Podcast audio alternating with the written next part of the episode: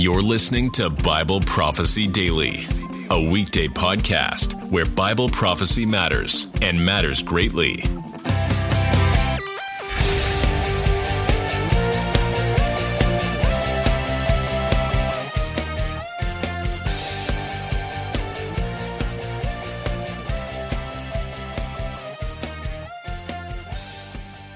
Well, there are several ways or approaches to studying the doctrine of the second coming of Christ. One of the most popular ways is to study a particular passage in the Bible or a book in the Bible. And of course, that often happens to be the Book of Revelation in the vast majority of cases. Studying the Book of Revelation, in principle, I'm not against studying the Book of Revelation apart from other books in the Bible. In fact, in the original historical context, the Book of Revelation was read by seven churches, right? So it was studied or read as a self-contained body of literature, a book. Although one qualification to that is that most of those churches would have had already – they already would have been instructed with the tradition of Jesus' teachings. Especially the Olivet Discourse, that would have been handed down as a tradition to churches. And many of these churches in Asia Minor would have likely had copies of Paul's letters, including the Thessalonian epistles. So they would have had this background to the Book of Revelation.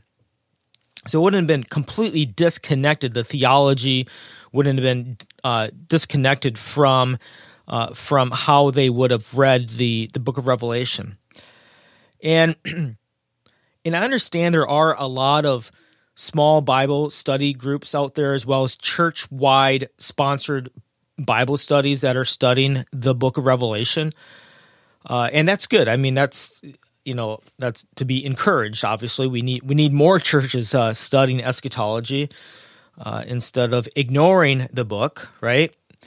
But over the years, though, I've received feedback from a lot of people over what they've been studying, what their churches have been studying, and a lot of them are, have been studying the Book of Revelation as a self-contained book. And some of them have expressed that, people in these study groups and in the church and even the leaders of the Bible studies, they've been confused. They've been confused on like the structure of the Book of Revelation, a sequence. And in other words, they've often got lost in the details. And we know the Book of Revelation has a lot of details. How do you relate the seals with trumpet judgments, or certain sections like chapters 12 through 14, which I believe is essential to understand that those three chapters are parenthetical and goes back and unpacks the key events such as the Great Tribulation and other events.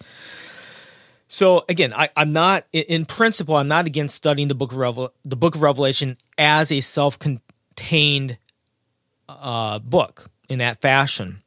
However, I do want to suggest a more practical way of studying the Book of Revelation. We believe that the books of the Bible have been progressively revealed by God to God's people, to His people, with, of course, the Book of Revelation being the very last book that was written. So I'd like to suggest that the best approach to studying the Book of Revelation or the doctrine of the second coming is what would be called a biblical theological approach.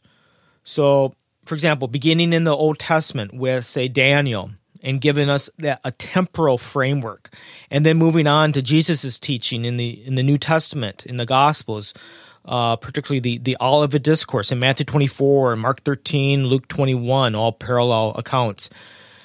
And that's where Jesus gives us a concrete outline to the events surrounding the second coming of Christ. And then moving on to both of the Thessalonian epistles, where Paul gives further description of these second coming events. And then then concluding with the Book of Revelation, which fills in the details. I think it's a very common sense approach as well. Very it's theological, it's practical, and so, you know, as you're working through Jesus and Paul and the Book of Revelation, you can also be drawing from the Old Testament prophets, not just Daniel, but you know other prophets such as Joel and Zephaniah when you talk about the Day of the Lord as well. So these four main passages in Daniel, Olivet Discourse, Paul's teachings in Thessalonians, and the Book of Revelation, I think these are essential. At least you got to study these to have a really competent study on the doctrine of the second coming. And so they all follow that progressive revelation, again, culminating in the Book of Revelation. Back a few years ago, I wrote an article on this very topic, and I used a quote, house metaphor, the house metaphor. And I used it because I think it illustrates it very well of this approach to studying the second coming. And I started with Daniel, okay? Now, there's four Fs. There's the foundation, the framework, the facilities, and the furnishing. Okay, when you build a house, right? When you build a house, you start with the foundation, then you build the framework, and then you put in the facilities, and then the furnishing. And these four passages correspond to this procedure of building a house. So Daniel would be the first F, the foundation, okay? You have to, obviously, you don't begin with, when you build a house, you don't begin with the furnishings, right? You begin with the foundation. And so before anyone frames the house, wires, and decorates a house, you know, there must obviously be a foundation. And I framed houses in my early 20s, so I know a lot about the importance of foundations. The foundation that I'm referring to is a temporal foundation. There's a time reference, a temporal reference, in which the events surrounding the second coming of Christ is going to happen within. And the Book of Revelation provides us this foundation, especially Daniel 9:24 through 27. And chapters 10 through 12 as well give additional information on this. The Archangel Gabriel revealed to Daniel that God would take a chunk of history, 490 years of human history, to fulfill redemptive purposes. And we learn that it's the last 7 years that is the most significant, a time when key eschatological events will unfold in proximity to the second coming, okay? And this seven-year period is still yet to happen. If this temporal foundation is not laid, okay, then the interpretive house of eschatology, it's not going to be sturdy for the framing and other aspects of the house. A perfect example is that the time frame of 3.5 years is mentioned frequently in the Book of Revelation. Well, if one dives right into the Book of Revelation without this background knowledge in Daniel, they're often going to be confused of, hey, where did this time frame come from, and what's the context of it, right? But if you begin with Daniel, then you're going to situate this temporal framework for later study when you go into the Book of Revelation, okay?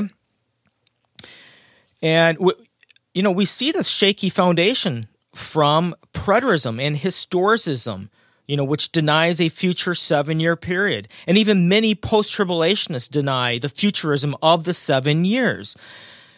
So consequently, their eschatological houses, you know, to use this metaphor of a house, their houses do not pass the building code. They have cracks in their foundation. So the first F is the foundation. The second F is the framework. So once you get the foundation, right? Once the foundation is laid, then the framework of the house can be built. That's the walls, the floors, the roof, windows, doors. And so this framework is found in Jesus' teaching in the Olivet Discourse. and which is likened to, again, the next stage of this house building. And the Olivet Discourse includes Matthew 24 and 25, and the parallel accounts in Mark 13 and Luke 21, and even the account in Luke 17. And Jesus describes what's going to happen before the midpoint of the seven-year period and what happens after it.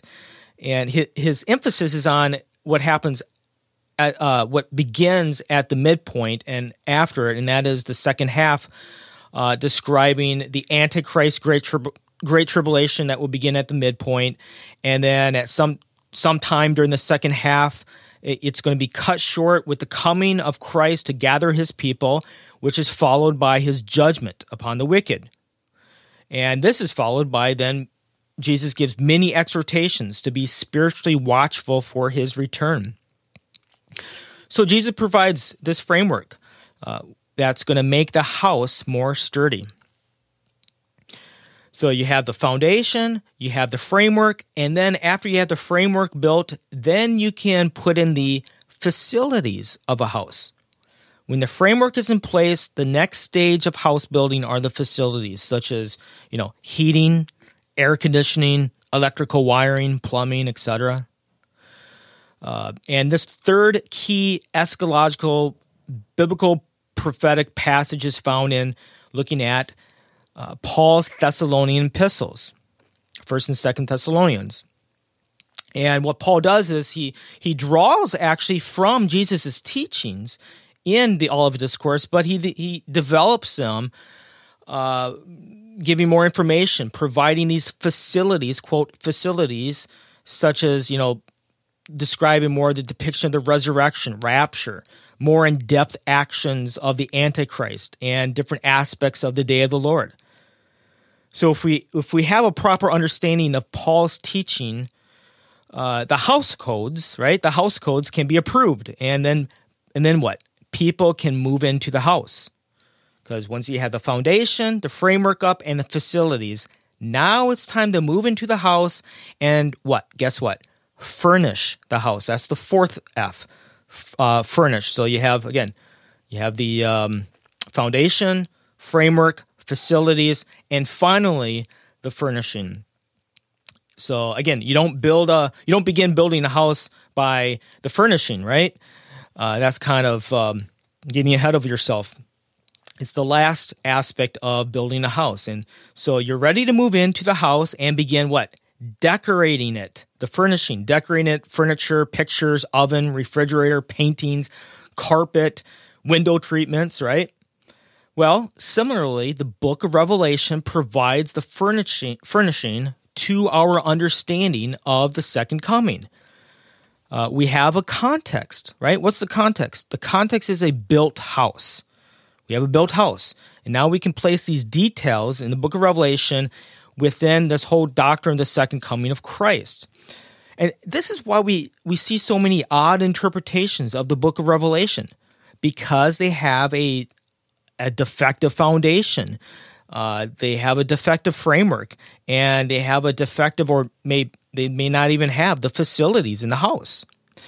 So, this I think this is a wise approach to this procedure, in my opinion, of studying the second coming of Christ.